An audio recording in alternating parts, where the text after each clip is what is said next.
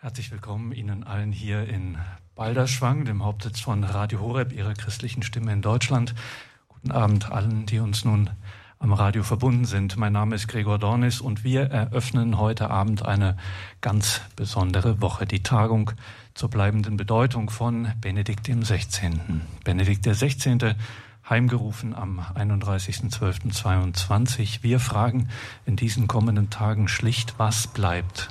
Was wirkt weiter? Was ist das theologische Erbe Benedikts XVI.? Was seine bleibende Bedeutung? Und dazu ist hoher Besuch aus aus Rom nach Balderschwang gekommen. Zum einen ist das der Präfekt des Dikasteriums zur Förderung der Einheit der Christen, Kardinal Kurt Koch. Es ist uns eine große Ehre und Riesenfreude, dass Sie in den kommenden Tagen hier bei uns sind. Willkommen in Balderschwang, Kardinal Koch.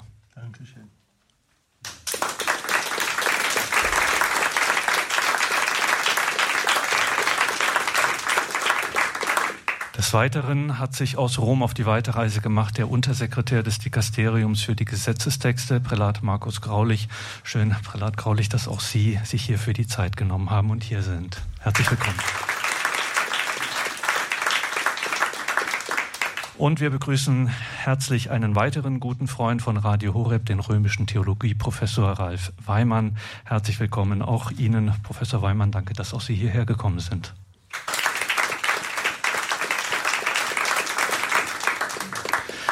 Kardinal Koch, Prälat Graulich, Professor Weimann, diese drei Theologen werde ich Ihnen natürlich noch vorstellen. Ganz klar, diese drei renommierten Theologen werden uns durch die kommenden Tage einführen in die wesentlichen theologischen Gedanken Josef Ratzingers Benedikts des 16. Und sie werden sich dann auch Ihren Fragen stellen, liebe Hörerinnen und Hörer. In drei Vorträge hören wir in den kommenden Tagen täglich zwei am Vormittag und Mittag 10 Uhr und 12.15 Uhr, einen am Nachmittag um 16.30 Uhr und dann werden auch Sie, liebe Hörerinnen und Hörer, Gelegenheit haben, Ihre Fragen loszuwerden. Jeweils am Abend um 20.30 Uhr kommen wir hier ins Gespräch und werden das am Tag Gehörte diskutieren und vertiefen. Was bleibt? Was bleibt von Benedikt XVI.? Eine Frage, die wir heute zum Auftakt der Tagung, die bleibende Bedeutung von Benedikt XVI. direkt weitergeben. Unsere Gäste haben jeweils ein paar Gedanken vorbereitet. Machen wir den Anfang bei Kardinal Kurt Koch, der schon, das ist keine Übertreibung, als einer der profundesten Kenner des theologischen Werkes Benedikts XVI. gelten kann. Liebe Hörerinnen und Hörer, der Theologie, der Luzerner Theologieprofessor Kurt Koch wurde nach sechs Jahren Professur 1965 Bischof von Basel in der Schweiz. 2010 kam dann der Ruf nach Rom als Präfekt des päpstlichen Dikasteriums zur Förderung der Einheit der Christen. Damals hieß das noch ein bisschen anders, jetzt seit 2022. Also Dikasterium zur Förderung der Einheit der Christen. Davon zu diesen Stationen hören Sie gleich etwas von Kardinal Koch selbst. Spricht jedenfalls so oder so für sich selbst, dass Benedikt XVI. Kardinal Koch zum Protektor der Schülerkreise Josef Ratzinger Benedikt XVI. ernannte. Herr Kardinal, was bleibt? Was können Sie uns eingangs zu unserer Tagung kurz sagen zum Erbe, zur bleibenden Bedeutung von Benedikt XVI.? Josef Ratzinger, Benedikt XVI., habe ich zunächst durch seine Bücher kennengelernt, vor allem durch seine Einführung in das Christentum. Seine Bücher haben mich berührt, vor allem wegen der Tiefe seiner Gedanken und der kristallinen Klarheit seiner Beobachtungen und Argumente. Als ich im Jahre 1995 zum Bischof von Basel ernannt worden bin, habe ich verschiedene Begegnungen mit dem damaligen Präfekten der Kongregation für die Glaubenslehre haben dürfen. Es sind offene, hilfreiche Gespräche gewesen, bei denen Kardinal Ratzinger stets bestens vorbereitet gewesen ist. Als Papst Benedikt XVI. mich dann 2010 als Präsident des päpstlichen Rates zur Förderung der Einheit der Christen an die römische Kurie berufen hat, sind die Begegnungen natürlich intensiviert worden, während denen ich die mir gestellten Aufgaben mit ihm besprechen konnte, um meine Arbeit an den Vorstellungen und Perspektiven des Heiligen Vaters ausrichten zu können. Sehr gerne behalte ich dieses von Interesse und Wohlwollen seinerseits für meine Verantwortung getragene Zusammenwirken in bester Erinnerung. Sein Vertrauen zu mir durfte ich auch spüren, als er mich gebeten hat, für seine beiden Schülerkreise die Aufgabe des Protektors zu übernehmen, die ich bis heute gerne wahrnehme, um sein kostbares Erbe weiterzutragen. Bei allen diesen Begegnungen habe ich Josef Ratzinger, Benedikt XVI., als einen einfühlsamen und weisen Hirten, als einen überdurchschnittlich begabten Theologen und als bescheidenen und einfachen Mitmenschen und Mitbruder erleben dürfen.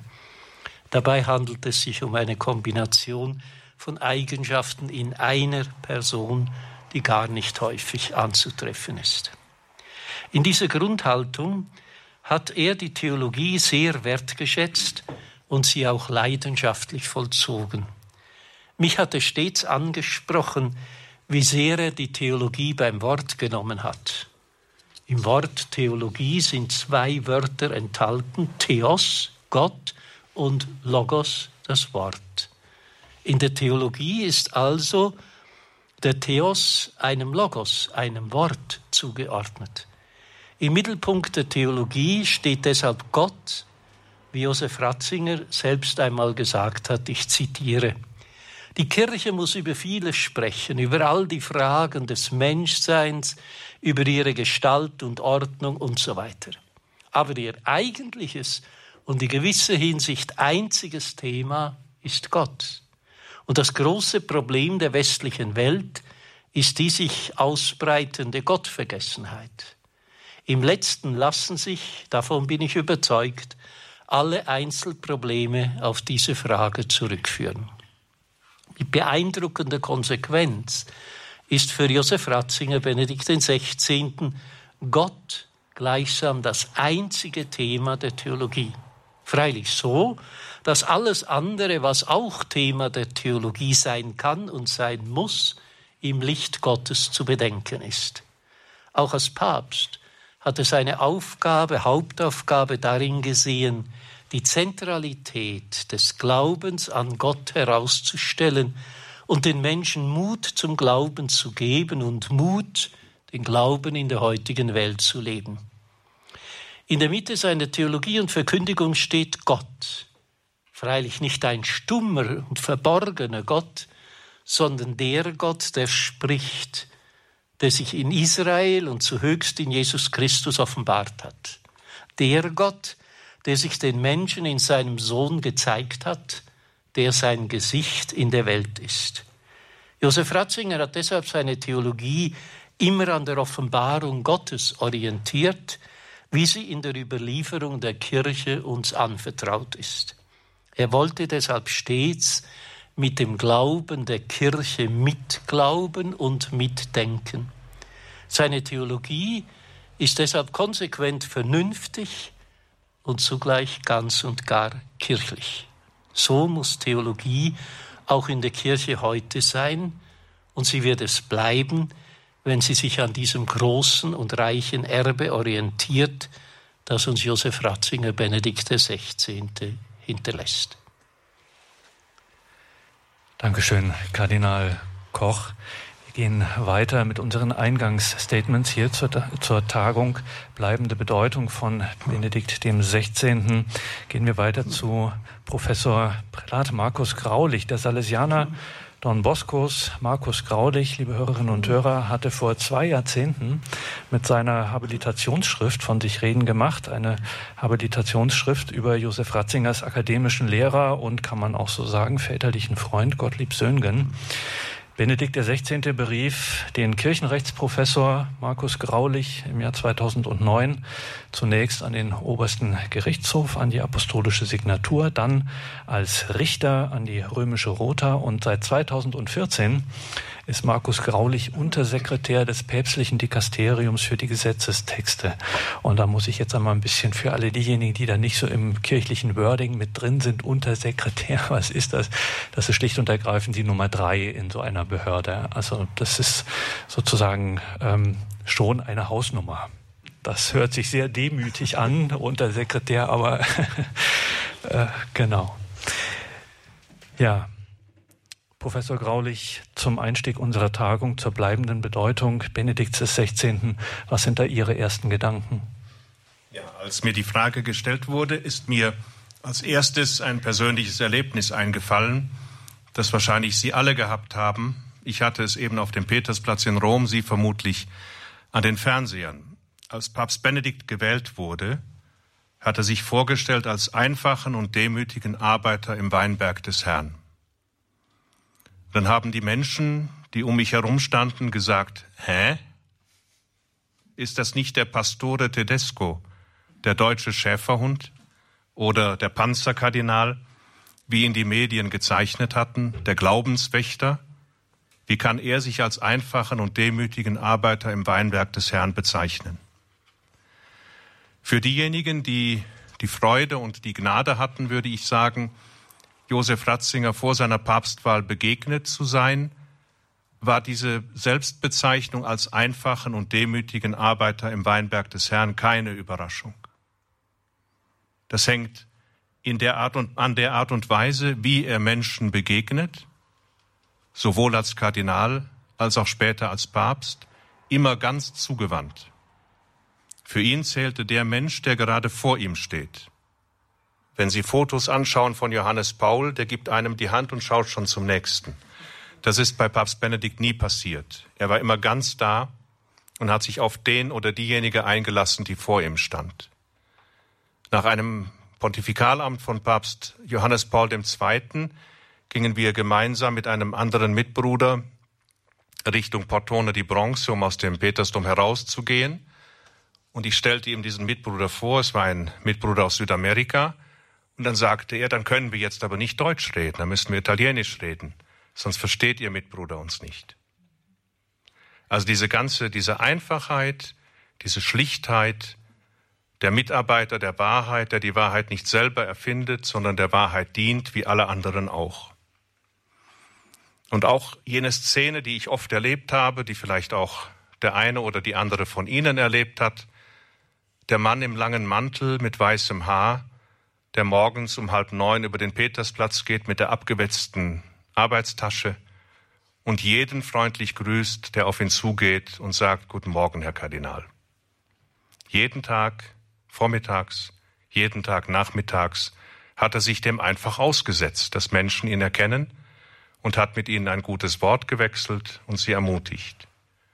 Das war Josef Ratzinger. Als Papst konnte er nicht mehr über den Petersplatz laufen, aber er ist jedem begegnet als jemand, der für ihn in diesem Moment wichtig ist. Das Zweite geht dann etwas mehr in meinen Bereich des Rechts aber das ist eine Sache, die von Josef Ratzinger, Benedikt XVI. bleiben wird.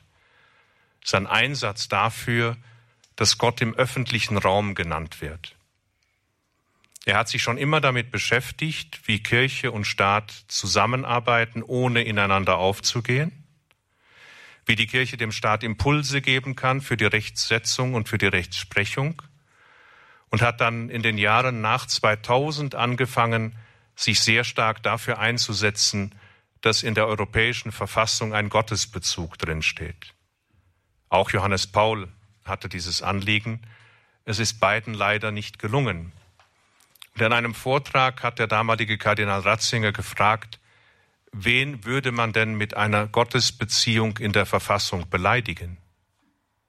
Diejenigen, die eine andere Religion haben, die verstehen es eher nicht, wenn Gott nicht vorkommt. Diejenigen, die keinen Glauben haben, die erkennen wenigstens an, dass Europa ohne das Christentum nicht denkbar ist. Denn Europa ist auf diese drei Pfeiler gebaut, Jerusalem, Athen, Rom. Der biblische Glaube, die griechische Philosophie, das römische Recht. Gott im öffentlichen Raum, das war sein Anliegen in der letzten Zeit des Präfekten und dann auch während seiner Zeit als Papst, wo er diese Frage stärker als zuvor verbunden hat mit dem Gedanken, dass sich Vernunft und Glaube gegenseitig befruchten und gegenseitig reinigen. Die glanzvollste Ansprache, die er dazu gehalten hat, war die im Jahr 2011 bei seinem Besuch in London in der Westminster Hall vor den Vertretern der englischen Öffentlichkeit, wo er gesagt hatte, für den Staat ist die Religion nicht das Problem, sondern eine Hilfe zur Lösung der Fragen, die uns alle angehen. Glaube und Vernunft reinigen sich gegenseitig. Der Gottesbezug in der Verfassung oder im öffentlichen Raum ist etwas, was unser Leben trägt. Der demütige und einfache Arbeiter im Weinberg des Herrn hat uns diese Ansage als sein Vermächtnis hinterlassen. Und diese Einfachheit und der Glaube der Einfachen, das wird auch Thema ihres, eines ihrer Vorträge sein, Prälat Graulich, nämlich am Donnerstag um 10 Uhr, der Glaube der Einfachen. Werden wir auch noch einiges darüber sprechen müssen. Danke bis hierher. Sie haben eingeschaltet bei Radio Horeb Leben mit Gott. Wir eröffnen heute Abend die Tagung. Vier Tage, im Grunde sind es sechs Tage, aber wirklich vier volle Tage sind wir hier ähm, unterwegs zur bleibenden Bedeutung von Benedikt XVI. Unsere Gäste sind Kardinal Kurt Koch, Prälat Professor Markus Graulich und jetzt kommen wir zur Einschätzung des Jüngsten in der Runde, Professor Dr. Dr. Ralf Weimann. Sein theologisches Promotionsthema 2010 drehte sich um einen der ganz zentralen Punkte, eigentlich der, einer der Schlüssel zum Denken, zum Erbe von Benedikt XVI. Die Arbeit hieß Dogma und Fortschritt bei Josef Ratzinger Prinzipien der Kontinuität.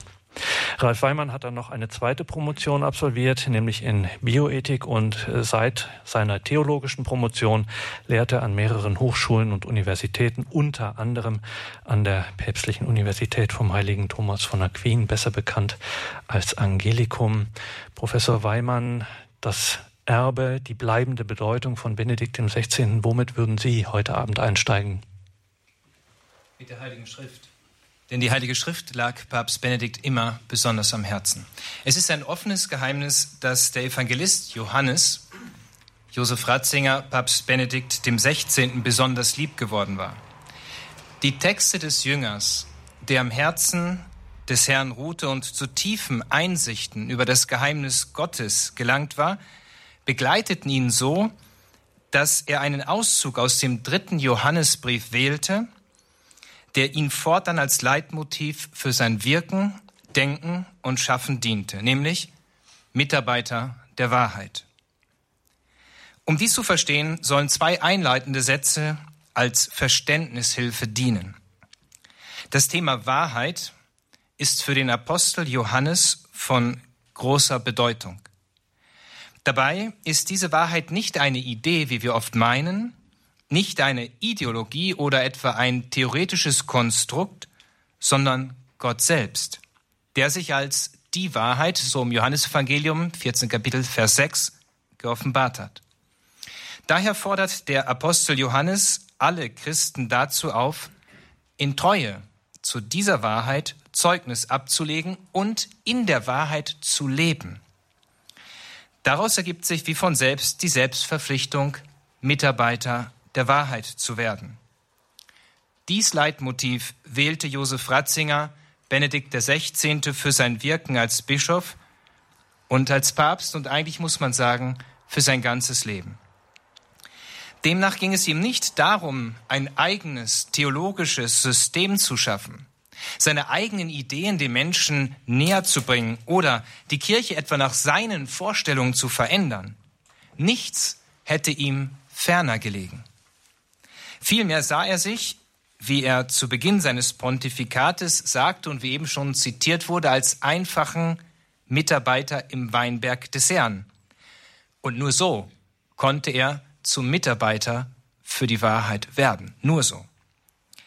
Wenn es stimmt, was in der Heiligen Schrift steht, dass das Wort Gottes ewig bleibt und dass dieses Wort die Wahrheit ist, dann wird eine Theologie, die sich als Mitarbeit an dieser Wahrheit verstanden hat, bleiben. Eine ganz logische Schlussfolgerung. Nichts ist nämlich vergänglicher als die Moden der Zeit, der Zeitgeist. Und nichts ist bleibender als das Wort Gottes. Als Jugendlicher bin ich zum ersten Mal auf die Theologie Josef Ratzingers gestoßen und Ich suchte nach Antworten auf den rasanten Verfall des Glaubens und des kirchlichen Lebens, der sich breit machte. Da fiel mir das Buch zur Lage des Glaubens in die Hände, die der damalige Präfekt der Glaubenskongregation Josef Ratzinger geschrieben hat und wo er Erklärungen und Antworten auf meine damaligen Fragen gegeben hat. Mir war bald bewusst, dass er in seinen präzisen Analysen die Wahrheit sagte, ob gelegen oder ungelegen, ob passend oder in unserem gesellschaftlichen Kontext vielleicht unpassend. So wurde er für mich persönlich neben dem Lehramt von Papst Johannes Paul II., man muss zurückgehen etwas, nicht, in die Zeit der Jugend, zum Wegweiser, durch den mir der Weg zum Herrn gezeigt wurde. Erst später, erst später verstand ich, dass es vielen Menschen auch so ergangen ist. Wie viele hatten durch seine Schriften und sein Zeugnis den Weg zu Jesus Christus und damit zur Kirche gefunden. Und genau dies wird bleiben. Weil die Wahrheit nicht nur wahr ist, sondern zu allen Zeiten, so erhält eine Theologie, die sich nach dieser Wahrheit ausrichtet, bleibende Aktualität. Exemplarisch möchte ich dafür drei Aspekte anführen. Ein erster Aspekt. Jesus Christus hat sich als die Wahrheit geoffenbart. Diese Grundannahme bekräftigt, dass sie, also die Wahrheit Gott, erkennbar ist. Er hat sich ja als Wahrheit offenbart, also ist diese Wahrheit erkennbar geworden. Sie gibt dem Leben Halt, Sinn und Orientierung. Die drei Bücher, diese Trilogie Jesus von Nazareth, geben davon eindrucksvoll Zeugnis.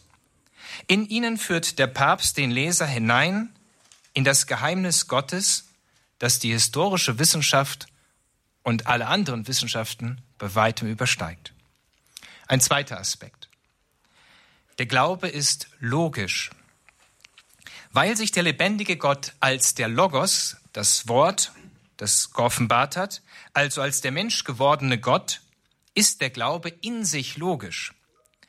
Er übersteigt zwar die Ebene der Natur und die Vernunft, widerspricht die aber nicht, sondern zeigt eine weiterführende Perspektive auf. Diese innere Logik und Schönheit des Glaubens hat Josef Ratzinger, Benedikt XVI., immer wieder in den Mittelpunkt seiner Ausführungen treten lassen. Und ein letzter Aspekt, den ich hier anführen möchte, der Glaube erfüllt. Viele Menschen sind auf der Suche. Sie merken, dass sie im Rausch, im Egoismus, im Materialismus und all den anderen Ablenkungen keine wirkliche Erfüllung finden können. Der Glaube ist dabei keineswegs Opium fürs Volk, wie mal jemand sagte, sondern spe salvi, Hoffnung und Zuversicht. Denn das Leben endet nicht im Hier und Jetzt. Der Glaube ist der Schlüssel für ein erfülltes Leben, weil dadurch sich die Tür zum ewigen Leben öffnet. Auch darauf kommt Josef Ratzinger, Papst Benedikt XVI. in seinen Schriften immer wieder zu sprechen und gibt wichtige Hinweise, die uns und unserem Leben dienlich sein können. Vor einem Jahr wurde mir das große Geschenk zuteil, den Papst noch einmal zu sehen. Mein, wenn auch natürlich sehr subjektiver Eindruck war, dass er ganz durchlässig auf diese Wahrheit hin geworden war. Bei alten Menschen merkt man das ja oft, nicht? Er war 95 und da kann man auch nichts mehr verstecken oder sonst was. Und von daher hatte ich wirklich diesen Eindruck, dass er ganz durchlässig geworden war auf die göttliche Wahrheit hin. Ihr begegnete er in der Feier der Sakramente täglich. Ihr diente er. Für sie nahm er ungerechte Anfeindungen und auch Verurteilungen in Kauf. Und in ihr lebte er. So wurde der Tod für ihn zum Übergang vom Sehen zum Schauen. Hier sah er die Wahrheit Gottes. Dort schaut er sie. Beide Male lebt er in ihr. Weil seine Theologie so mit dem Geheimnis Gottes verbunden ist, wird sie Bestand haben, wie die Werke der Kirchenväter sagt Professor Dr. Dr. Ralf Weimann zum Auftakt der Tagung in Balderschwang bei Radio Horeb. Die Tagung bleibende Bedeutung von Benedikt dem 16. Und wir sind ganz grundlegend eingestiegen mit Kardinal Koch, Prälat Markus Graulich, Professor Ralf Weimann. Und so wird es auch am ersten Tag dieses, dieser Tagung auch losgehen, geradezu wie das im Jargon heißt, fundamental theologisch. Sie, Kardinal Koch, werden morgen am Montag Vormittag um 10 Uhr in das Denken von Josef Ratzinger ähm, einführen. Jetzt wie wir es gerade äh, gehört haben, zum Schluss hin auch, es ist ein einfacher Arbeiter im Weinberg des Herrn. Der Glaube ist einfach, das ist der Glaube der Einfachen. Jetzt äh, könnte man erwarten, dass es äh, als Überlieferung von Benedikt im 16. so eine kleine Broschüre gibt, wenn das alles so einfach ist und das äh, alles andere ist der Fall. Es sind ganze Bibliotheken, äh, die mit seinem Werk befüllt sind. Wo werden Sie denn, äh, wo, wo steigt man da ein? Also wo werden Sie einsteigen? Wo ist die Tür, die Schwelle? Äh, wo man äh, gut in dieses Denken äh, findet. Wo würden Sie dahin, wo, wo fangen Sie an? Der Glaube ist einfach. Wir Menschen sind kompliziert. Deshalb braucht es manchmal so viel Theologie. Nicht wegen des Glaubens, sondern unseretwegen, damit wir das besser verstehen können, was dieser Glaube in der heutigen Zeit bedeutet. Der Schlüsselbegriff, der ist schon zweimal genannt worden, ist der Begriff der Offenbarung. Gott ist nicht ein Gott, der schweigt, der sich in einer anderen Welt verborgen hält, sondern ist ein Gott, der auf den Menschen zugegangen ist, der sich in Israel, im Volk Israel offenbart hat, der sein wahres Gesicht in Jesus Christus gezeigt hat. Und an ihm können wir ablesen, wer Gott ist wenn wir das Gesicht Gottes kennen, können wir auch eine persönliche Beziehung mit Gott äh, aufnehmen. Das ist meines Erachtens der Schlüssel, dass Josef Ratzinger nicht irgendeine Theologie entwickelt hat. Heute ist ja die Sucht und die Sehnsucht danach, als Theologe möglichst originell zu sein. Das war nie das Anliegen von Josef Benedikt. Er hat der wahren Origo gedient, dem wahren Ursprung des Glaubens in der Offenbarung in Jesus Christus. Und deshalb kreist sich alles um dieses Geheimnis Jesu Christi, der Gott offenbart hat, seinen Vater, die Zentralität der Gottesfrage und die Christozentrik das scheinen mir die zwei Kernpunkte, Brennpunkte der Theologie von Josef Ratzinger zu sein.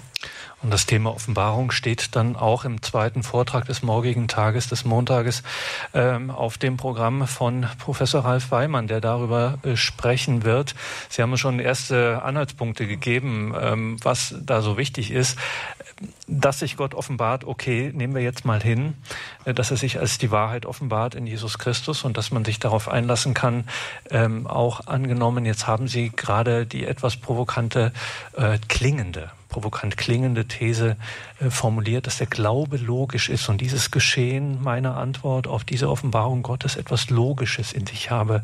Ähm, wenn man ganz unvoreingenommen daran gehe, klingt das alles andere als logisch. Trotzdem sagen Sie, es ist logisch und es wäre auch Josef Ratzinger Benedikt 16. ein großes Anliegen gewesen zu sagen, das ist nicht unlogisch. Ja, vor gar nicht allzu langer Zeit, es waren vor drei Wochen ungefähr, da sprach mich in Rom jemand an und sagte, Sie sind doch ein intelligenter Mensch, wie können Sie dann bei der katholischen Kirche dabei sein? Nicht? Und da habe ich gesagt, gerade deswegen. Und da sagte er, na dann bin ich mal gespannt zuzuhören. Nicht? Und dann habe ich ihm ein bisschen etwas erklärt. Der Glaube muss in sich logisch sein, und zwar aus mehreren Gründen. Der Hauptgrund ist der, dass sich Glaube und Vernunft nicht widersprechen können, wenn beide von Gott kommen. Wenn der Mensch als Abbild Gottes geschaffen ist und demnach eine Intelligenz hat, dann kommt das als Geschenk von Gott. Wenn der Glaube echt ist und wirklich von Gott kommt, dann, so die positive Annahme, kann das auch dem nicht widersprechen. Wobei der Glaube eine Perspektive aufzeigt, die über die Vernunft hinausreicht. Die Vernunft ist ja beschränkt. Viele Dinge können wir mit der Vernunft nicht erkennen. Zum Beispiel, was kommt denn nach diesem Leben? Aber selbst Dinge des alltäglichen Lebens, zum Beispiel die Liebe, ist etwas, was wir nicht so messen können. Sie können es versuchen, durch Blumensträuße vielleicht oder andere Dinge, aber es wird in der Regel nie funktionieren. Und so ist es bei allen großen Dingen des Lebens. Es braucht hier also eine geweitete Perspektive. Und für die hat sich Josef, Kardinal Ratzinger und dann auch natürlich Papst Benedikt immer wieder eingesetzt. In so vielen Reden hat er immer wieder von der Weitung der Vernunft, unter anderem in Regensburg gesprochen, wo er sagte, wir müssen heraus aus dieser Enge der Vernunft, die nur noch das, was man unter das Mikroskop legen kann, erkennen kann, wir müssen in die Weite hinein. Und da, wo das gelingt, wo man diese Weite schafft, und das ist das große Problem, dass wir das momentan nicht haben, wir haben eine Verkürzung der Vernunft in sehr vielen Bereichen, da ist dann auch die Perspektive gegeben, die den Glauben logisch erscheinen lässt. Nämlich so logisch, weil er vom Logos kommt, der Jesus Christus selber ist, der sich also uns geoffenbart hat. Und so wie Gott uns auf der einen Seite die Vernunft gibt, auf der anderen Seite die Offenbarung, die wir durch den Glauben annehmen, so kann es grundsätzlich zwischen diesen beiden Größen keinen Widerspruch geben. Außer natürlich, man hat eine verengte Vernunft. Und wenn die Vernunft so verengt ist, dann wird diese verengte Vernunft überall Widersprüche konstruieren. Und das läuft momentan leider. Und damit wird die Größe und die Weite des Glaubens kaum mehr erkennbar. Josef Ratzinger oder auch Papst Benedikt steht als Anwalt für die Vernunft. Das ist ganz interessant, für die Weite der Vernunft, wo eben eine Perspektive uns bietet, die aus dem Kerker der Vernunft, aus der Einengung hinaus in die Weite und Größe Gottes hineinführt. Ein Anwalt der Vernunft, das ist ähm, Verteidiger der Vernunft. Ähm, das hört sich gerade für das Klischee ein bisschen, ein bisschen überraschend an, weil man hat ja immer so einsortiert, die Päpste, und hat gesagt, okay, Johannes Paul, das war der große Philosoph auf dem Papstthron, äh, Benedikt XVI. war dann der große Theologe auf dem äh, Papstthron und Sie, Professor Graulich, äh, werden morgen über ein Thema sprechen, der Gott der Theologen, der Gott der Philosophen. Ähm, konnte denn Benedikt XVI. mit einem Gott der Philosophen etwas anfangen? Also der Gegensatzpol ist der Gott des Glaubens und der Gott der Philosophen.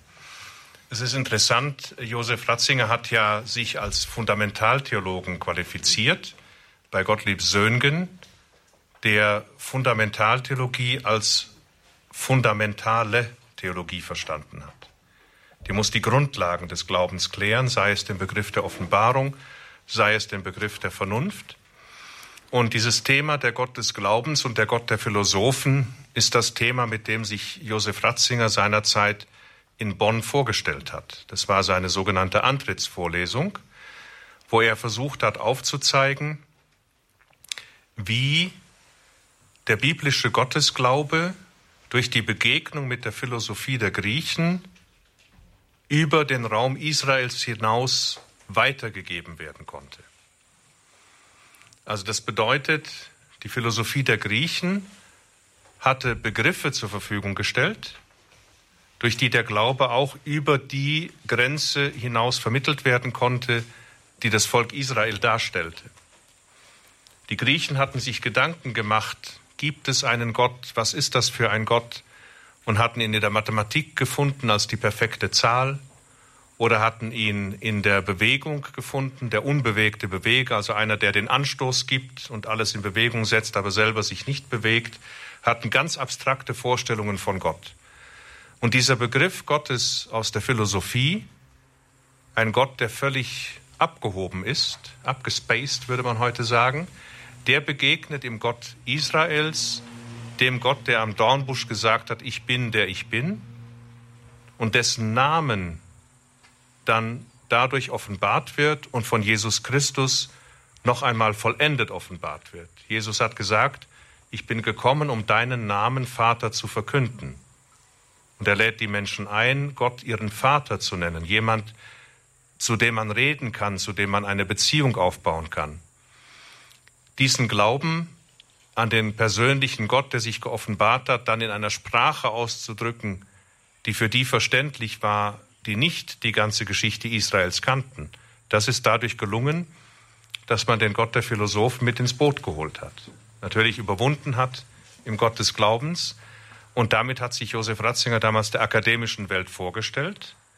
Und er sagt im Rückblick, das werde ich morgen auch noch erwähnen, dass im Grunde dieser Text so eine Ouvertüre seines ganzen theologischen Werkes ist, wo viele Themen anklingen, die er dann später vertieft hat. Also er konnte mit dem Gott der Philosophen durchaus etwas anfangen, als etwas, was eine Voraussetzung ist, um die Offenbarung zu erkennen und sie vor allen Dingen auch weitergeben zu können auf einer vernunftbasierten Ebene. Und dazu hören Sie morgen mehr, liebe Hörerinnen und Hörer, bei unserer Tagung die bleibende Aktualität von Benedikt dem 16. Morgen dann also der dritte Vortrag um 16.30 Uhr, der Gott des Glaubens und der Gott der Philosophen mit einem Vortrag dann von Prälat Professor Markus Graulich, dem Untersekretär des päpstlichen Dikasteriums für die Gesetzestexte. Wir machen jetzt eine kleine Musik und sprechen dann gleich weiter und kommen dann, haben dann hier auch Gelegenheit, äh, Fragen aus dem Plenum hier zur Diskussion zu stellen. Wie gesagt, das alles gleich nach der Musik. Bleiben Sie dran. Die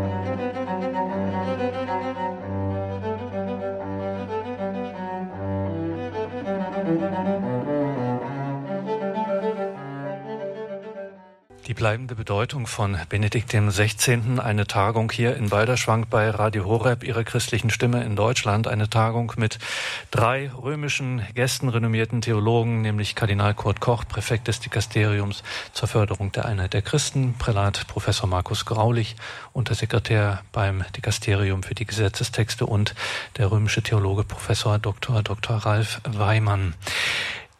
Am ersten Tag, am Montag, werden wir also der Begriff heißt so fundamental theologisch und ähm, könnte man denken, dass es dann am zweiten Tag eigentlich weitergeht mit der guten alten Glaubenslehre, mit Dogmatik, mit äh, Lehrsätzen der Kirche, wenn wir die Grundlagen geklärt haben, warum das vernünftig und sinnvoll ist, an Gott zu glauben und auf seine Offenbarung zu antworten im Glauben, äh, dann kommen wir jetzt zu den konkreten Dingen. Aber tatsächlich, was steht am Dienstag auf dem Programm unserer Tagung in, bei den drei Vorträgen um 10 Uhr, um 12 Uhr, 15 15 und um 16.30 Uhr das Thema Liturgie, Sakramentalität. Und in den ersten beiden Vorträgen von Professor Weimann und Professor Graulich findet sich dasselbe Wort, nämlich Grundlage.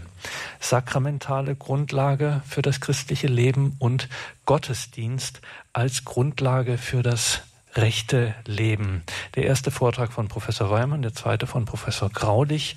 Ich gebe jetzt mal an Sie beide die Frage weiter. Sie können sich darum streiten, wer als erstes antwortet. Äh, Liturgie, Sakramentalität, Gottesdienst als Grundlage für das Leben, nicht als Zutat des Lebens, sondern als Grundlage. Wie ist das zu verstehen? Zunächst einmal muss man verstehen, was das Wort Sakrament sakramentale Grundlage überhaupt bedeutet. Dabei geht es um ein Wort, das aus dem Lateinischen und dann vom Griechischen sich herleitet und so viel wie Mysterio begleitet, also ein Geheimnis. Es geht um ein großes Geheimnis. Das Sakrament ist nämlich ein Geheimnis. Und das Geheimnis drückt immer einen Teil aus, der sichtbar ist und einen Teil, der unsichtbar ist. Das spiegelt sich in jedem Geheimnis wieder. Nun, wenn man über die sakramentale Grundlage des Lebens spricht, dann bedeutet das, dass in unserem Leben es sichtbare Dinge gibt, die sind wichtig natürlich. Zum Beispiel, wir müssen essen und brauchen auch etwas, auch trinken und all diese Dinge, die wir brauchen. Aber es braucht auch das Unsichtbare, den Unsichtbaren. Es braucht Gott. Der heilige Augustinus, der Lehrmeister von Josef Ratzinger, von Papst Benedikt, hatte das in seinen Bekenntnissen mit dem sehr schönen Satz ausgedrückt, unruhig ist unser Herz, bis es Ruhe findet in dir. Er hat in diesem Satz Ausdruck verliehen, diesem inneren Verlangen des Menschen, dass es nämlich darum geht, dass man diese geistige Größe irgendwie einholt, dass es etwas braucht, was das Leben erfüllt, was uns Sinn und Orientierung gibt. Wenn wir also hier über die sakramentale Grundlage sprechen, dann geht es nicht nur um irgendetwas Abstraktes, ein Geheimnis, das sich die Kirche beispielsweise ausdenkt, sondern es geht um die Wirklichkeit, die unsichtbare Wirklichkeit, die sich geoffenbart hat in Jesus Christus.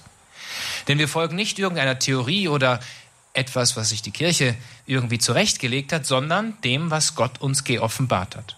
Und das wird durch den Glauben sichtbar. Wenn wir also am zweiten Tag dieses Thema in den Mittelpunkt rücken, dann ist es ein ganz wichtiges Thema. Und zwar aus mehreren Gründen. Ich will Ihnen nur ein Beispiel bringen. Josef Ratzinger wollte eigentlich nicht unbedingt seine gesammelten Schriften veröffentlichen. Erst als andere Theologen dann auch anfingen, ihre gesammelten Schriften und Opera Omnias zu veröffentlichen, da ließ er sich dann weichschlagen und hat dann entsprechend auch angefangen, dazu seine Erlaubnis zu geben, dass man seine gesammelten Schriften veröffentlicht. Und dann stand, stellte sich die Frage, ja, womit fängt man dann an? Mit welchem Band? Welchem Thema? Das erste Thema ist natürlich da grundlegend. Und welches Thema hat er gewählt? Die sakramentale Grundlage, die Liturgie. Denn unser Glaube ist nicht eine Theorie, sondern bedeutet, dass wir Gott begegnen. Wirklich begegnen. Und um das zu verstehen, braucht es eben halt diese geweitete Vernunft, die das Unsichtbare in gewisser Weise sichtbar werden lässt. So, und wo das geschieht, da habe ich die Grundlage für mein Leben. Und auch das, die Antwort darauf, was Augustinus in seinen Bekenntnissen ausgedrückt hat, unruhig ist unser Herz, bis es Ruhe findet in dir. Er hatte es dann verstanden, er hatte das entdeckt, er hatte es gefunden. Und das ist das Hauptanliegen eigentlich der Theologie Josef Ratzingers gewesen, nämlich zu Gott zu führen, der nicht nur eine abstrakte Wirklichkeit ist, wie er oft verzeichnet dargestellt wird, sondern der wirklich real ist, der lebendig ist und dem wir begegnen können im Sakrament. Und das Sakrament drückt immer diese doppelte Perspektive aus. Also das Sichtbare auf der einen Seite und dann das, was darüber hinausführt, das Unsichtbare, die Wirklichkeit Gottes. Und diese Dimension wird im Gottesdienst gefeiert, der Bestandteil des Lebens ist und nicht so eine Art Separé. Ist nicht etwas, was ich ablegen kann, sondern der Mensch ist auf Erden, um Gott die Ehre zu geben. Der Gottesdienst, vor allen Dingen die Eucharistiefeier, ist Quelle und Höhepunkt christlichen Lebens. All diese Dinge spielen damit hinein. Die ersten Gebote, die wir haben, richten sich auf die Gottesbeziehung. Du sollst keine fremden Götter haben, sollst dir kein Bild machen, sollst den Sabbat heiligen bzw. Sonntag heiligen. Und dann erst geht es in die Gebote, die es mit der Beziehung der Menschen untereinander zu tun haben. Also da besteht ein enger Zusammenhang den vor allen Dingen dann Paulus herausgearbeitet hat. Wer ohne zu unterscheiden zur Eucharistie hinzutritt, der isst und trinkt sich das Gericht, wenn er unwürdig ist. Der Gottesdienst, der sich im Leben ausdrückt und der dem Leben Richtung gibt. Darüber hat Papst Benedikt äh, schon als Kardinal sehr stark nachgedacht. Sie werden es dann erfahren, wie das alles hergeleitet wird, schon aus, dem, aus der Geschichte des Volkes Israel wo, wie Josef Ratzinger sehr klar sagt, Kult, Recht und Ethos die drei Bestandteile des Bundes sind. Und wenn eines davon weniger wird, dann wird auch das andere geschädigt. Ich mache ein kurzes Beispiel, will nicht den ganzen Vortrag schon vorausnehmen. In den Prophetenbüchern und auch bei Jesus finden wir oft dieses Wort Barmherzigkeit will ich nicht Opfer. Gehorsam ist besser als Brandopfer. Das macht den Zusammenhang deutlich. Kult alleine genügt nicht, sondern es gehört auch die Barmherzigkeit dazu. Das heißt, das Sein wie Gott. Gott ist barmherzig gegenüber den Menschen. Also die Beziehung zu Gott gehört dazu. Ohne die ist der Kult wertlos und das hat Rückwirkungen auf das Leben, weil wenn ich Gottesdienst feiere, den Gott, der sich für mich hingegeben hat, der das Opfer seines Lebens für mich gebracht hat, am Kreuz gestorben ist, wenn ich dem die wirkliche Verehrung erweise in der Liturgie, dann wird sich das auch auswirken auf das Leben. Und das ist eben deshalb eine Grundlage für rechtes Leben. Sagt Prälatprofessor Markus Graulich vom Dikasterium für die Gesetzestexte, der hier in Balderschwang zu Gast ist, zu unserer Tagung Bleibende Bedeutung von Benedikt XVI. Eine Tagung mit Kardinal Kurt Koch, Prälat Markus Graulich und Ralf Weimann. Diese drei Theologen aus Rom sind hier zu dieser Tagung nach Balderschwang angereist. Am zweiten Tag dieser Tagung geht es also um das Thema im weitesten Sinne liturgisches Leben, Gebet, Sakramente, Gottesdienst, Liturgie, Anbetung in Geist und Wahrheit. So hat Kardinal Koch seinen Vortrag um 16.30 Uhr äh, überschrieben, Anbetung in Geist und Wahrheit. War das wirklich ein Thema von Josef Ratzinger, Benedikt XVI., Anbetung? In den 90er Jahren hatte Kardinal Josef Ratzinger Lebenserinnerungen geschrieben. Die gehen allerdings nur bis zur Zeit, dass er dann Kardinal geworden ist. Bei der Beschreibung dessen, was er während des Studiums gelernt hat, hat er geschrieben, ich lernte, dass die Exegese des Neuen Testaments die Mitte der Theologie sein muss und die Liturgie, ohne die das Wort Gottes nicht mehr verstanden werden kann. Von daher gehört zur Offenbarungstheologie von selbst auch die Liturgie. Denn das ist die Grundüberzeugung von Josef Ratzinger und damit der Lehre der Kirche, dass die Offenbarung einen Adressaten hat die Kirche. Denn eine Offenbarung, die nicht angenommen wird, die wird nicht offenbar und kommt nicht an. Und deshalb bedingt das Wort Gottes eine Antwort des Menschen.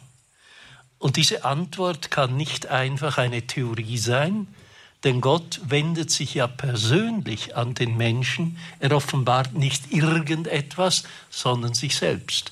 Und er lädt uns ein, in eine Beziehung mit ihm hineinzukommen. Also das, was wir Gebet nennen.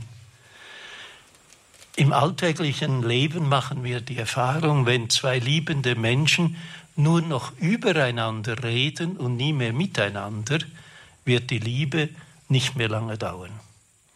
In der Theologie ist es genauso. Wenn Theologen nur noch über Gott reden, auch wenn es ganz gescheit ist, aber nicht mehr mit Gott reden, mit ihm in persönliche Beziehung sind, dann erkaltet äh, die Theologie. Und deshalb war und ist die Liturgie ein elementarer Bestandteil des theologischen Denkens von Ratzinger. Er hat sich nicht einfach mit den historischen, liturgiewissenschaftlichen Fragen beschäftigt, sondern mit der Fundamentaltheologie äh, der Liturgie. Und die höchste Form des Gebetes ist die Anbetung. Die Anbetung, die ja nie enden wird. Das ewige Leben, kann man sagen, ist ewige Anbetung. Und deshalb ist die Anbetung in dieser Zeit die beste Vorbereitung für das ewige Leben. Das ewige Leben ist Anbetung. Da sind wir bei einem äh, guten Stichwort, denn das ewige Leben wird auch Thema eines Vortrags von Ralf Weimann sein. Er hat da auch ein, jüngst ein Buch äh, veröffentlicht, äh, nämlich die Wegweisung für das ewige Leben. Ähm, ganz ehrlich äh, und von außen, ähm, wenn mir gesagt wird, dass das ewige Leben aus Anbetung besteht, dann weiß ich nicht, ob ich das ersehnen soll. Warum äh, soll ich mich danach sehnen, in alle Ewigkeit anzubeten? Was ist daran so toll? Allein der Glaube fehlt mir, hat mal jemand gesagt, nicht? Ähm, genau, der Glaube ist etwas, was uns den Schlüssel bietet auf dieser Welt, um das verstehen zu können, das Geheimnis Gottes. In der anderen Welt gibt es keinen Glauben mehr. Der Glaube wird durch das Schauen ersetzt. Und dann wird sich auch der tiefste und wahrste Sinn der Anbetung überhaupt erst zeigen. Etwas, was wir uns nur ganz bedingt vorstellen können. Um eine Art Vorstellung zu haben, müsste man in das Buch schauen, die Offenbarung des Johannes, auch die Apokalypse. Dort beschreibt der Apostel Dinge, die er geschaut hat, die er gesehen hat, aber selbst seine Worte reichen kaum aus, das auszudrücken, was er geschaut hat. Von daher ist alles unseres Reden über das, was sich in der Ewigkeit zuspielt, nur sehr analog möglich. Das Anbetung das Ziel eigentlich des Lebens sein soll und auch dann entsprechend die Ewigkeit ausmacht, ergibt sich vom Wesen Gottes her. Der Himmel bedeutet Gemeinschaft mit Gott. Das heißt, Gottes Licht vom Licht, der Mensch, der in den Himmel eintritt, ist selber ganz Licht geworden, ganz gereinigt von allen Anhänglichkeiten an den Egoismus, an den Materialismus, an alle Arten von Sünde. Und er tritt nun ein, um in der Gemeinschaft mit Gott zu sein. Ja, wie kann man sich diese Gemeinschaft wohl vorstellen? Der Mensch, der dort eintritt, der partizipiert in gewisser Weise in Gott. Er nimmt teil an Gott. Er führt das zur Vollendung, was ihm in der Taufe schon grundgelegt wurde, nämlich dass er Kind Gottes geworden ist. Das wird nun vollendet im Himmel, in der erlösten Form. Und da dann ist der Glaube und die Hoffnung nicht mehr notwendig, allein die Liebe bleibt. Und die Liebe ist das, was auch im Himmel ewig bleiben wird. Und auch hier wiederum, die Liebe ist nicht einfach nur irgendein Gefühl, sondern bedeutet eine Willensentscheidung, Ich habe Gott ganz angenommen, Gott hat mich ganz angenommen. Und das wird deutlich in der Anbetung. Und wie diese Anbetung dann aussieht, da brauchen wir uns momentan, glaube ich, keine Vorstellung von machen, können wir auch gar nicht. Aber es ist etwas, was die Menschen so erfüllen wird, so innerlich erleuchten wird, dass er gar nichts anderes auch nur ersehnen kann, als in dieser Gegenwart Gottes zu sein. Wie gesagt, davon erhält man einen Eindruck, wenn man in die Offenbarung des Johannes schaut. Papst Benedikt hat vieles davon angedeutet in seiner Enzyklika Spe Salvi, wo er dieses große Geheimnis Gottes, auf das wir alle unterwegs sind, dann entsprechend auch beschreibt und zum Ausdruck bringt. Und an dieser Stelle darf ich auch Sie nochmal hier im Saal in Balderschwang daran erinnern. Sie können sich gerne auch hier mit einklinken. Sie können hier gerne auch eine Frage stellen, einen Beitrag. Wie gesagt, hier vorne am Pult. Ähm, gar, kein, gar kein Thema, gar kein äh, Problem. Wäre sehr schön, wenn Sie sich hier mit einbringen. Die Tagung Bleibende Bedeutung von Benedikt dem 16. wird dann am Mittwoch, nachdem wir zwei Tage dann schon hinter uns haben, äh, wird es dann konkret um die Offenbarung Gottes gehen, nämlich um die Offenbarung in Jesus Christus. Und da wird das Thema, das Verstehen des Glaubens um 10 Uhr Ihr Thema sein. Kardinal Kurt Koch, was, wo, was steckt hinter diesem Titel Verstehen des Glaubens? Vielleicht zunächst nochmal seine Erinnerung an Josef Ratzinger das letzte Mal, als ich ihn sah, bevor er Papst geworden war, das war etwa zwei Tage, zwei Wochen vor dem Tod von Papst Johannes Paul II. Und dann hat er mir gesagt, zweimal habe ich die Demission eingereicht, der Papst hat sie nicht angenommen, der nächste Papst muss sie dann annehmen und dann gehe ich dann wieder nach, nach Bayern zurück und schreibe mein Jesusbuch. Das war sein Kernanliegen, das Jesusbuch noch zu schreiben. Als ich ihn dann zum ersten Mal als Papst sah, äh, habe ich ihm gesagt, Sie sehen, der Heilige Vater hat Ihre Demission angenommen. Worauf er sagte, aber nicht so, wie ich wollte. Ein klarer Beweis dafür, dass er nie Papst werden wollte, aber aus Gehorsam es geworden ist. Dass er dann als Papst den Strapazen dieses petrinischen Amtes die Zeit und Energie abgerungen hat, um sein dreibändiges Jesusbuch zu schreiben während des Pontifikats, das ist nochmals ein Beleg dafür, welches Herzensanliegen ihm das gewesen ist. Er sagte, mein Buch ist der Weg der inneren Suche des Antlitzes des Herrn das, was er ein Leben lang gesucht hat, aus dem er gelebt hat, ähm, niederzuschreiben, um den Menschen helfen, den Weg zu Jesus Christus ähm, zu finden. Nun, in meinem Vortrag wird es dann darum gehen, wie kommt man äh, oder kann man zu diesem Glauben kommen, und da werde ich mich bemühen, ein bisschen aufzuzeigen, was bereits in der frühen Kirche zum Verstehen des Glaubens gehört hat. Das waren wesentlich vier Dinge. Erstens einmal die Heilige Schrift, die ein Produkt der Kirche ist. Die Kirche hat entschieden, was Heilige Schrift ist. Und wie diese Heilige Schrift ausgelegt wird, Dazu hat die Kirche die sogenannte Regula Fidei, eine Glaubensregel entwickelt, das Glaubensbekenntnis. Und das Wort Gottes und die Überlieferung dieses Wortes Gottes hat seinen zentralen Ort in der Liturgie der Kirche. Deshalb sind die wesentlichen Elemente der Liturgie bereits in den ersten Jahrhunderten da. Und das vierte Element ist die sogenannte apostolische Sukzession des Bischofsamtes. Das, was man dann später als Lehramt der Kirche bezeichnet. Und diese vier Größen, die Heilige Schrift, die Glaubensregel, die Liturgie und das Bischofsamt in der Kirche sind jene vier wesentlichen Elemente, die uns helfen, dem Glauben treu zu bleiben, den Glauben nicht nur zeitgemäß zu verkünden, sondern ursprungsgetreu äh, zu verkünden. Das ist eine Gratwanderung, die man immer wieder neu vollziehen muss. Der Glaube will in die jeweilige Zeit hinein übersetzt werden, damit er verstanden wird von den Menschen. Aber wir können keinen neuen Glauben verkünden, sondern er muss ursprungsgemäß sein. Ich meine, wenn, wenn ich Sie mal, wenn der liebe Gott Sie gefragt hätte, wie er denn Erlösung planen soll, hätten Sie ihm geraten, das mit dem Schrei eines Säuglings in der Krippe zu beginnen und zu beenden mit den am Kreuz hingerichteten. Ich glaube, ein bisschen bessere Vorschläge hätten wir schon äh, gemacht. Das können wir nicht selber erfinden, das wird uns geschenkt. Das ist dieser Ursprung, der muss aber immer wieder zeitgemäß übersetzt werden, damit wir Christus anders verkünden von der Zeit her, aber keinen anderen Christus verkünden als denjenigen, der uns in der Offenbarung äh, geschenkt ist. Wir stehen heute ja in dieser großen Herausforderung, dass wir in der Kirche, auch in Deutschland, vor allem zeitgemäß sein wollen, weniger ursprungsgemäß. Aber es gibt keine Zeitgemäßheit ohne Ursprungsgemäßheit. Wer nur dem zeitgemäß frönt, wer, so hat es jemand mal gesagt, wer mit dem Zeitgeist verheiratet ist, ist morgen schon ein Witwer. Und das wollen wir dann alle nicht sein, sondern treue Christen.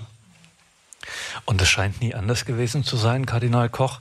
Ähm, Jetzt auch an diesem Abend, was wir immer wieder haben, eben haben Sie auch von einer Gratwanderung zum Beispiel gesprochen. Das ist immer wieder so im christlichen Leben, äh, in der christlichen Seelsorge, was auch immer. Das ist immer so eine Spannung. Äh, man muss etwas aushalten.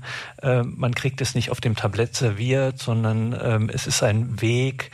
Warum ist das eigentlich so? Ich muss diese fundamental theologische Frage einfach mal stellen. Warum ist das eigentlich im Christentum so, ähm, dass es nie diese ähm, bequeme Einfachheit gibt, die mir sozusagen ein Rezept ausstellt und ein Medikament reicht und in zwei Wochen sind sie die Erbsen los. Äh, sozusagen, also ich werde getauft und ich werde von ihr befreit, aber dann kämpfe ich weiterhin mit den Folgen etc. Und ich, mein ganzes Leben ist ein Weg. Wir haben hier keine bleibende Stadt. Das ist ein Tal der Tränen und unsere wahre, wahre Heimat ist erst im Himmel. Wieso ist das eigentlich so?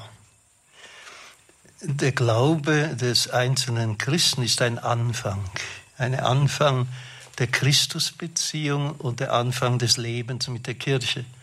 Aber das, was in der Taufe geschehen ist von Gott her, das muss durch den Menschen angenommen werden in seinem Glauben und muss vertieft werden, so dass er immer wieder auf dem Weg bleibt. Die erste Bezeichnung die die Christen hatten in der Apostelgeschichte, ist der Weg. Und ein schönes Buch, das Josef Ratzinger geschrieben hat über die Kirche, heißt Weggemeinschaft des Glaubens. Wir glauben nicht allein, keiner glaubt allein. Wir können nur gemeinsam glauben in der Gemeinschaft der Kirche. Deshalb kann man nicht Christ sein ohne Kirche. Jesus ja, Kirche nein. Dieses, dieses Slogan der heute wieder sehr modern zu, zu werden beginnt, ist in sich schlicht falsch. Denn man kann, schon der äh, Kirchenlehrer äh, Tertullian in der frühen Kirche hat gesagt, ein Christ ist kein Christ. Christ ist man nur in der Glaubensgemeinschaft der Kirche und einander zu helfen, diesen Weg zu gehen bis in das ewige Leben hinein. Das ist die Aufgabe der Kirche, alle Menschen zu begleiten, dass sie diesen Weg äh, finden können. Und weil der Mensch verschiedene Entwicklungen in seinem Leben durchmacht, kommen diese Spannungen äh, hinein, indem der Mensch in seiner jeden neuen Lebensphase den Glauben wieder neu entdeckt. Er kann nicht mit dem Kinderglauben erwachsen sein, aber er kann keinen anderen Glauben äh, erfinden als Erwachsene, sondern in diesen Glauben hineinwachsen, das, was grundgelegt worden ist in der Taufe. Josef Ratzinger hat einmal das sehr schöne Bild gebraucht. Die Taufe ist der Regenbogen über dem Leben des einzelnen Menschen, der uns durch das ganze Leben hindurch begleitet bis ins ewige Leben ähm, hinein. Sagt der Präfekt des Dikasteriums zur Förderung der Einheit der Christen, Kardinal Kurt Koch, hier zu Gast in den kommenden Tagen in Balderschwang zur Tagung Bleibende Bedeutung von Benedikt XVI. Wir werden hier jeden Tag Vorträge hören, im Gespräch sein am Abend um 20.30 Uhr und natürlich und zuallererst werden wir mit Kardinal Koch die Heilige Messe hier feiern dürfen. In Balderschwang aus St. Anton werden wir übertragen. Heute Abend machen wir sozusagen den Auftakt und den Einstieg und im Plenum meldet sich schon die erste Frage, der erste Beitrag. Guten Abend. Ich bin auf dem Weg, Vater zu werden und mich würde interessieren, was war der Rat, was war äh, die Lehre, die, der Wunsch von Papst Benedikt XVI. für die Familien der heutigen Zeit? Dankeschön, ja. Benedikt XVI. und die Familien, Prälat äh, Markus Graulich, äh, Sie haben dazu auch durchaus prominent publiziert. Sie als Salesianer Don Boscos können da einiges dazu sagen. Ja. ja, für Papst Benedikt war die Familie natürlich das Zentrum auch der ersten Glaubensweitergabe.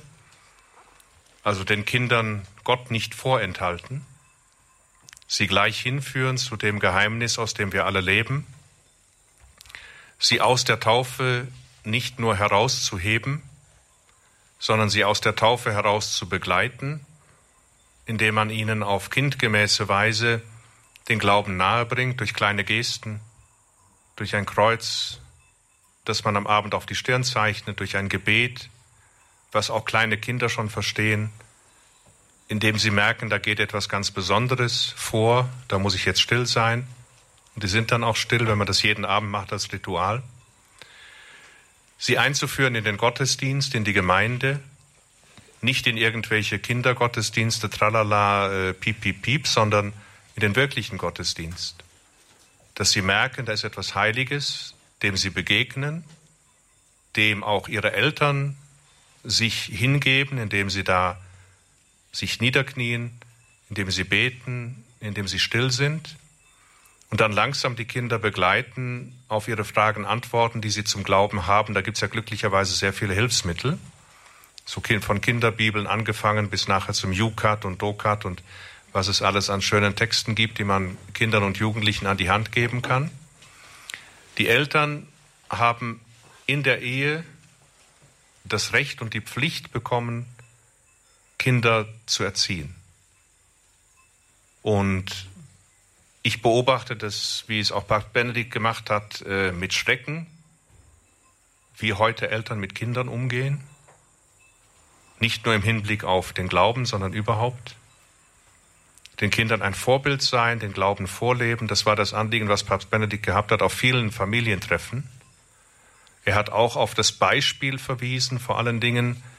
Kardinal Koch hat vorhin seine Lebenserinnerungen angesprochen wo er sagt, er hat den Glauben von den alten Mütterchen gelernt. Jetzt nicht im pejorativen Sinn, das ist durchaus eine Qualifikation, wo er sagt, es waren diese einfachen Menschen, die geglaubt haben und die durch ihr tägliches Zeugnis den Glauben durchgetragen haben und vom Glauben her ihr Leben gestaltet haben. Wenn wir das den Kindern vorleben, dann ist das, glaube ich, das Wichtigste. Und immer auf ihre Fragen einzugehen, wenn sie nach Gott fragen wenn Sie an einem Wegkreuz vorbeikommen hier in Bayern oder an einem Martal, wirklich erklären, was ist das denn? Wer ist das denn? Wir haben gestern in Brixen jemand getroffen im Kreuzgang des Domes, der hat uns erzählt, er geht jeden Tag mit seinem Enkel in den Kreuzgang, weil die Bilder so schön sind.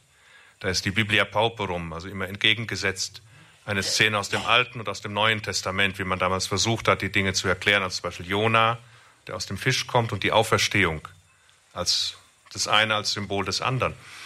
Und ja, wenn man da jeden Tag mit seinem Enkel durchgeht und das erklärt, das bringt dann auch schon ein großes Glaubenswissen weiter. Und das war das Anliegen von Papst Benedikt, durch diese Alltagserfahrung und die wirkliche Begleitung auch den Glauben den Kindern zuzumuten, dass man sagt, ja, Messe ist viel zu lang. Nein, der ist nicht zu lang. Wenn man die Kinder daran gewöhnt, dann gewöhnen sie sich auch an die Messe und merken, dass da Gott gegenwärtig ist und ihr Leben trägt.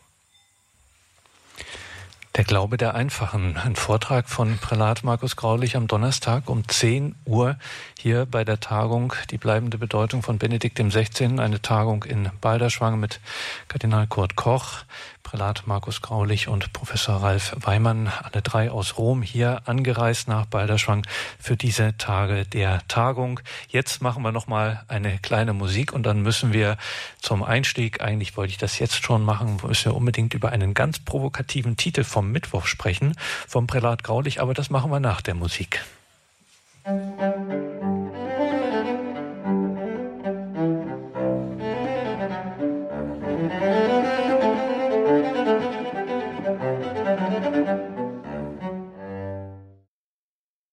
16. eine Tagung in Balderschwang. Noch bis Donnerstag. Am Freitag feiern wir dann die Abschlussmesse. Und diese Tage sind gefüllt mit Vorträgen und vor allem auch mit Gespräch und Diskussion. Unsere Gäste aus Rom, der Präfekt des Dikasteriums zur Förderung der Einheit der Christen, Kardinal Kurt Koch, dann der Untersekretär des päpstlichen Dikasteriums für die Gesetzestexte, Prälat Professor Markus Graulich und der Theologieprofessor Professor Dr. Dr. Ralf Weimann, auch aus Rom hier angereist nach Balderschwang zu diesem, zu dieser Tagung bleibende Bedeutung von Benedikt im 16. Und hier im Saal gibt es noch Fragen, äh, Gesprächsbedarf sozusagen. Wir fangen mit dem ersten Gast hier an. Kommen Sie, stellen Sie sich vor und stellen Sie Ihre Frage. Ähm, Birgit Piller ist mein Name und ähm, es gibt ein Zitat von Josef Ratzinger, der einmal gesagt hat, es gibt nichts Schöneres, als Christus zu kennen und anderen die Freundschaft mit ihm zu schenken. Meine Frage lautet an die Runde, was hat uns Papst Benedikt heute im Jahr 2023 zu sagen zum Thema Neuevangelisierung? Wer möchte antworten? Alle zeigen auf Sie, Kardinal Koch. Man unterscheidet zwischen Erstevangelisierung und Neuevangelisierung. Erstevangelisierung heißt, dass Menschen mit dem christlichen Glauben in Kontakt kommen, die noch nie von Christus gehört haben. Wir hier in diesen Breitengraden, als wir zum ersten Mal Christen geworden sind. Neuevangelisierung bedeutet, dass in jenen Gegenden, die einmal evangelisiert worden ist, aber der Glaube verschwunden ist oder radikal am Verschwunden begriffen ist, eine Neuevangelisierung brauchen. Und ich denke, der Grundwasserspiegel des Glaubens ist in unseren Breitengraden ganz tief gesunken. Nur um ein extremes Beispiel zu. Vor etwa zehn Jahren gab es in Deutschland eine Umfrage, was man denn am Pfingsten feiert. Immerhin haben zehn Prozent geantwortet, die Heirat Jesu. Ja, es ist halt im Mai. Nicht? Und das ist der Termin der Hochzeit. Nur als Beispiel dafür, wie das Glaubenswissen und das Glaubensleben äh, geschwunden ist und deshalb eine Neuevangelisierung äh, notwendig ist. Papst Benedikt XVI. hat ja dann bald, als er Papst geworden ist, einen eigentlichen päpstlichen Rat zur Förderung der Neuevangelisierung ähm, gegründet, mit der Aufgabe, Fantasie aus dem Glauben heraus zu entwickeln, wie der Glaube wieder neu eingebettet, eingepflanzt werden kann in jenen Gegenden, die einmal christlich gewesen sind, die aber den Glauben verloren haben im Westen durch Erosion des Glaubens oder im Osten durch die Diktaturen, die den Glauben äh, zerstört haben. Um hier wieder neu zu entdecken, wie können wir die Schönheit und die Wahrheit des Glaubens in der heutigen Zeit ähm, geben. Und das, denke ich, ist ein wesentliches Produkt ähm, der Theologie von ähm, Josef Ratzinger, hat ja auch eine sehr schöne Fortsetzung gefunden im Brief von Papst Franziskus an die Deutschen, die Katholiken in Deutschland, das Volk Gottes in Deutschland, zum sogenannten synodalen Weg, dass das erste was in Deutschland getan werden muss, die Evangelisierung ist, die Neuevangelisierung. Und das Erste, was man in Deutschland vergessen hat, ist genau dieses Thema. Dann kommen wir zur nächsten Frage. Meine Frage geht um die Liturgie. Das ist ja auch ein Thema, das wir jetzt gerade eben schon ein paar Mal gehört hatten. Und zwar stelle ich fest, dass viele von meinen Freunden den Bezug zur Liturgie nicht finden. Und ähm, dann war ja ein anderer Ansatz, dass wir zwar ursprungsgemäß, aber trotzdem irgendwie zeitgemäß den Glauben ähm, rüberbringen müssen. Welche Impulse oder welche Ideen hat Papst Benedikt gehabt, um die Liturgie zeitgemäß ähm, zu vermitteln oder Liturgie zeitgemäß umzugestalten? Professor Weimann.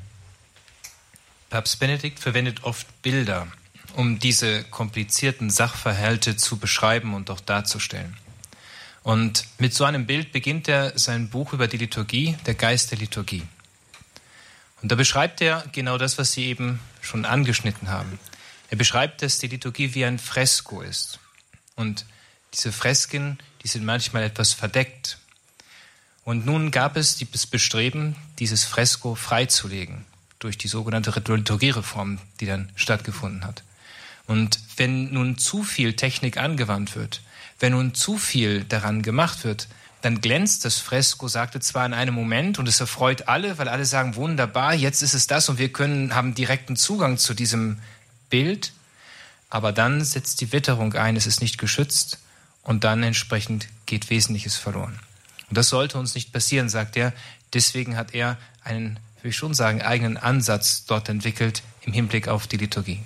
Um auf Ihre komplexe Frage zu antworten, was eigentlich kaum möglich ist in zwei, drei Minuten, aber vielleicht ein paar Ansätze können hilfreich sein, um die grobe Richtung aufzuzeigen. Das Erste, was in der Liturgie immer zur Geltung kommen muss, ist die Heiligkeit dessen, um was es da geht. Das ist ein ganz wichtiger Punkt, weil Gott ist heilig und ihm begegnen wir in der Liturgie. Wenn das nicht mehr möglich ist, weil eben halt alles banal geworden ist, oder immanent. Das heißt, es ist nur angepasst, so wie gerade die Menschen das wollen. Hier ein Kindergottesdienst, ein Jugendgottesdienst. Es richtet sich nicht mehr nach dem göttlichen Geschehen, nach der Heiligkeit Gottes, sondern nach dem, was die Leute gerade wollen. Dann geht Wesentliches hier verloren oder ist schon verloren gegangen. Und das führt dann zu dieser Erosion, von der wir gehört haben. Die Heiligkeit des Geschehens. Das zweite ist die Sakralität. Dieses große Wort haben wir vorhin schon mal erwähnt.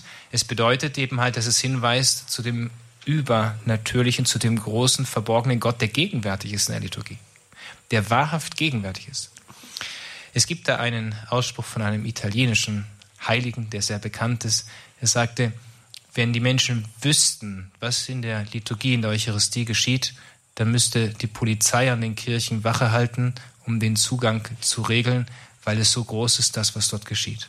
Aber wenn wir das nicht mehr sehen und nicht mehr erkennen, diese Sakralität eben halt, weil uns der Blick auf das große Göttliche verschlossen ist, auch durch die Art der Zelebration, das ist ja leider ein Problem in vielen Bereichen momentan, gerade in der deutschsprachigen Welt, dann wird dieser Zugang kaum mehr möglich sein.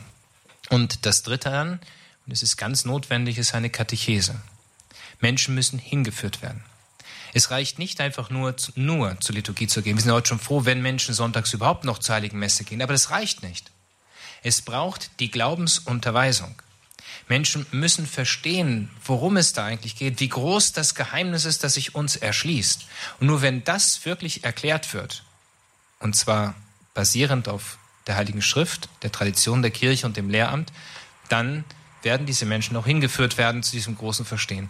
Der heilige Pfarrer von Ars, den Papst Benedikt im Jahr des Priesters in besonderer Weise uns allen, vor allem den Priestern, als Vorbild mitgegeben hat, der hat einmal gesagt, dass fast so wichtig wie die heilige Messe selber die Unterweisung ist, die Glaubensunterweisung.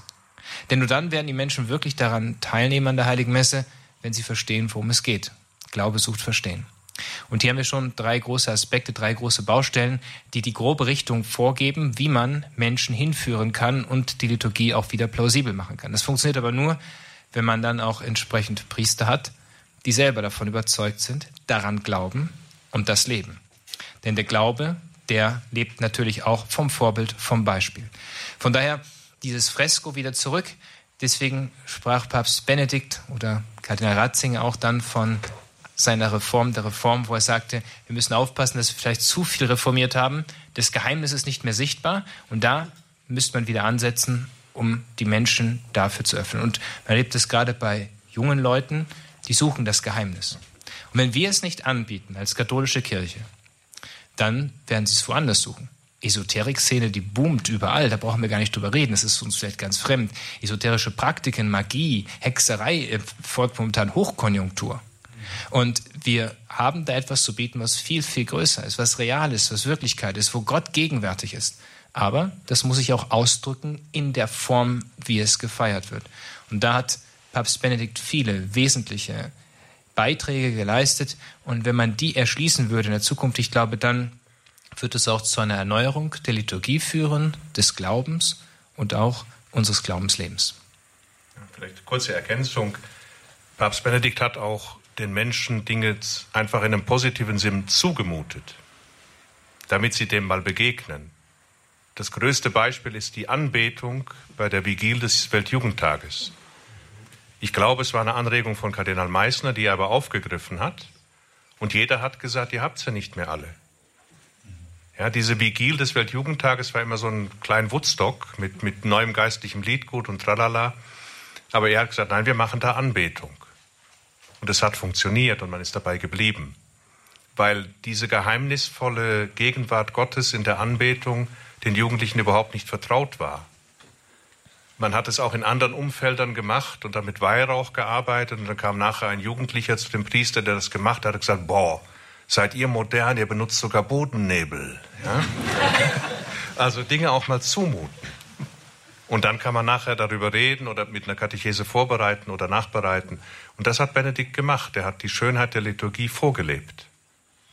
Und das hat die Menschen angezogen, genauso wie sein Wort. Aber auch die Art und Weise, wie er Liturgie gefeiert hat und wie er sie gestaltet hat, hat die Menschen dorthin geführt, ohne große Worte sagt Prälat Professor Markus Graulich, Untersekretär des päpstlichen Dikasteriums für die Gesetzestexte, hier zu Gast in Balderschwang zur Tagung Benedikt der 16. Seine bleibende Bedeutung. Es gibt eine weitere Frage hier im Saal. Guten Abend, mein Name ist Gabriele Schwenk. Ich habe eine Frage. Ich habe mal gelesen, dass Papst Benedikt die Kirchensteuer umgestalten wollte, so wie in Italien. Und ähm, ich fand die Idee so super, weil dann muss jeder, der austritt, sich überlegen, wo er dann eintritt. Weil alle ja dann was, äh, dann müssen sie wirklich sich mit dem Glauben auseinandersetzen, warum sie austreten. Und ich habe manchmal das Gefühl, dass unsere Jugend austritt, einfach um Geld zu sparen. Und wenn man das abschaffen könnte, das wäre super. Dankeschön.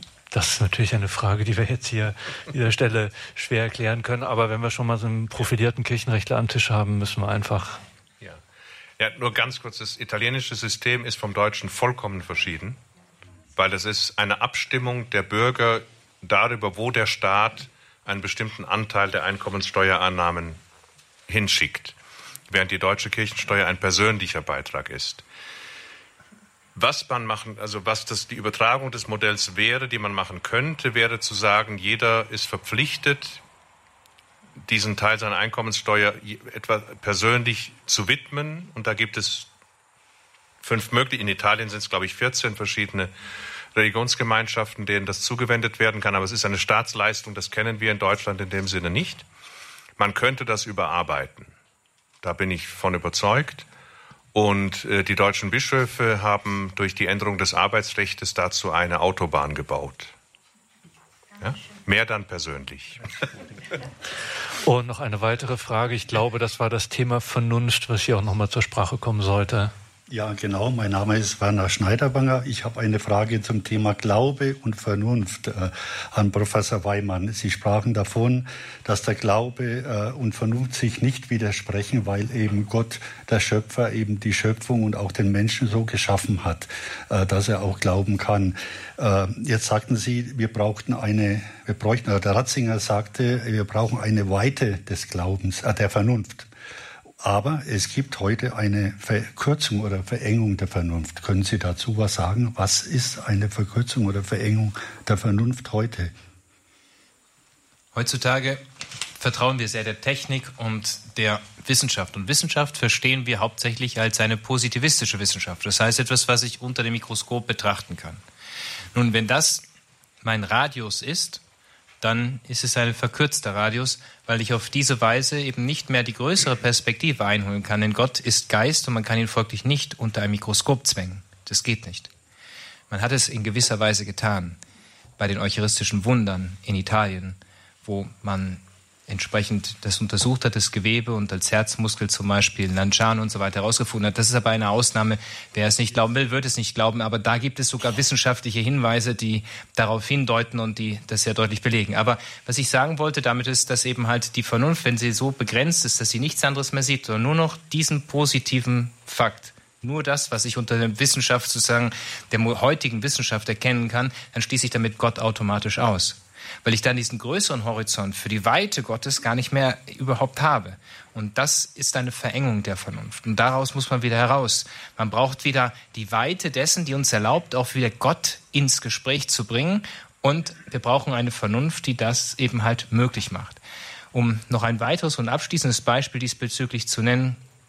Die Vernunft ist ein Geschenk Gottes, aber sie kann auch, wenn sie verengt ist, eben halt nicht mehr den Zugang zu Gott haben. Ich habe vorhin schon mal das Beispiel von dem heiligen Augustinus gebracht. Er beschreibt das in seinen Bekenntnissen sehr eindrucksvoll. Er hat überall gesucht, er hat alles Mögliche getan, aber er war so beschränkt, dass er eben das nicht mehr finden konnte oder vor dem Moment nicht finden konnte. Und erst als dann der Moment kam, die Gnade, aber auch sein Suchen, beides zusammen, da war es ihm möglich. Und da hat er dann nachher diesen Ausspruch getätigt, unruhig ist unser Herz, bis es wohlfällt in dir. Und das ist ja bei ihm dann auch eingetreten. Und so sollte die Vernunft geweitet sein, immer auf diese Größe Gottes hin. Dann widersprechen sich nicht. Andernfalls kann es durchaus Widersprüche geben, die aber dann immer unlogisch sind. Und eine Frage ist noch hinterlegt worden und die stelle ich jetzt Prälat Markus Graulich ähm, weil es bindet ein bisschen zusammen, was, was wir über Liturgie, über Sakramente am heutigen Abend gesagt haben und auch noch hören werden und die Frage nach der Neuevangelisierung beziehungsweise nach der christlichen Erziehung. Ähm, es wurde eine zutiefst seelsorgliche Frage gestellt, die aber einen auch tiefen theologischen Kern hat, nämlich die Frage, ob es, ob beziehungsweise welchen Sinn es machen könnte, ein Kind zu taufen, auch wenn ich keine christliche Erziehung garantieren kann. Ja, das wird schwierig. Äh, auf der einen Seite müssen wir sehen, die Taufe ist notwendig für das Heil. Und auf der anderen Seite wäre sie totes Kapital, wenn sie nicht entfaltet wird, wie ich vorhin gesagt habe. Ich habe äh, gerne den Pfarrer Berger, einen Weihekollegen von Josef Ratzinger, vertreten in Bad Tölz. Und als ich das erste Jahr dahin ging, sagte er, da gibt es eine Taufanfrage. Ich habe die angenommen, aber ich verstehe, wenn du sie nicht machen willst, geh da mal selber hin, mach dir ein Bild. Und kam ich dahin, die Eltern waren beide aus der Kirche ausgetreten. Und habe ich gesagt, weshalb wollen Sie dann, dass Ihr Kind getauft wird? Und dann haben die gesagt, wir haben als Jugendliche Messdiener, KJG, Pfadfinder wir haben sehr schöne Erfahrungen gemacht mit der Kirche. Und wenn unser Kind sich selber entscheiden soll, ob es einen Glauben haben will oder nicht, muss es diese Erfahrungen auch machen können. Die wollen wir ihm nicht vorenthalten. Sie hatten dann eine Patentante, die sehr gläubig war, in der Nachbargemeinde sehr aktiv auch. Und die hat dafür garantiert, dass auch die Glaubenserziehung stattfinden wird. Also solange irgendeine Verwandte, Patin, Freundin, Freund Onkel, Tante noch in der Lage ist, diese Glaubenserziehung zu übernehmen, sollte man diesen Glimmenden doch nicht auslöschen. Denn Taufe ist nicht unwichtig, sondern ist heilsnotwendig. Ja, also es ist natürlich, braucht es auch die Begleitung durch die Pfarrgemeinde, wenn das möglich ist, durch den Pfarrer oder durch Katecheten. Aber bevor man eine Taufe wirklich absagt oder ablehnt, da muss schon sehr viel passieren. Da muss man als Priester auch ganz sicher sein, dass es dann nur um das Happening geht oder die Familienfeier. Aber so, solange ein Funke da ist, der Hoffnung, dass wirklich Glaubenserziehung stattfindet, dann würde ich auch in, auch in diesen Situationen, ich habe auch die Taufe vorgenommen. Und ja. Und damit sind wir schon am Ende unseres Auftaktes hier unserer Tagung in Balderschwang, der Tagung bei Radio Horeb bleibende Bedeutung von Benedikt XVI. Zuletzt hörten Sie jetzt gerade Prälat Markus Graulich, den ich vor der Musikpause eigentlich angekündigt hatte mit einer Frage, die ich ihm stellen wollte, zu einem provokativ klingenden Titel eines Vortrages Jesus Christus Erlöser oder Befreier? Fragezeichen. Da haben wir jetzt leider nicht mehr die Zeit dafür. Dann müssen Sie das selber äh, genau hören und sich vormerken, liebe Hörerinnen und Hörer, am Mittwoch um 16.30 Uhr der dritte Vortrag am Mittwoch im Rahmen unseres viertägigen, im Grunde sechstägigen äh, Tagungs unserer sechstägigen Tagung Benedikt der 16. Seine bleibende Bedeutung. Hier zu Gast in Balderschwank sind der Präfekt des Dikasteriums zur Förderung der Einheit der Christen, Kardinal Kurt Koch, der Untersekretär des päpstlichen Dikasteriums für die Gesetzestexte, Prälat Professor Markus Graulich und der Theologieprofessor aus Rom, Dr. Dr. Ralf Weimann. Liebe Hörerinnen und Hörer, seien Sie jeweils mit dabei in den kommenden Tagen um 10 Uhr jeweils der erste Vortrag um 12.15 Uhr, der zweite Vortrag, dritter Vortrag um 16.30 Uhr. Im Laufe des Tages können Sie dann auch direkt an während dieser Vorträge, im Anschluss an diese Vorträge auch Ihre Fragen loswerden und die werden wir dann besprechen und diskutieren und vertiefen, jeweils am Abend um 20.30 Uhr. Das dürfen Sie nicht verpassen. Mein Name ist Gregor Dornes. Ich freue mich, wenn wir dann in diesen Tagen auf diesem Weg miteinander verbunden sind und Kardinal Koch. Wenn wir schon die große Ehre und Freude haben, Sie hier in Balderschwang zu haben, wenn Sie hier auch mit uns vor allem die Liturgie feiern. Gerade haben wir heute gehört, wie zentral das in unserem Leben ist und dass Sie dann jeden Tag mit uns die Liturgie feiern werden.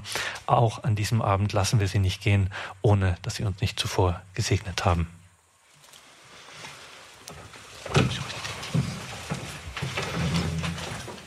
Der Herr sei mit euch. Der Name des Herrn sei gepriesen. Unsere Hilfe ist im Namen des Herrn. Der lebendige Gott stärke euren Glauben an seine unbeirrbare Treue. Er belebe eure Hoffnung auf das verheißene Leben in der Ewigkeit bei dir. Und er stärke eure Liebe zu den Nächsten in dieser Welt. So segne und behüte euch der lebendige, gütige und dreieine Gott, der Vater, der Sohn und der Heilige Geist. Amen. Eine gute Nacht, schlafen Sie gut, wer glaubt, schläft gut.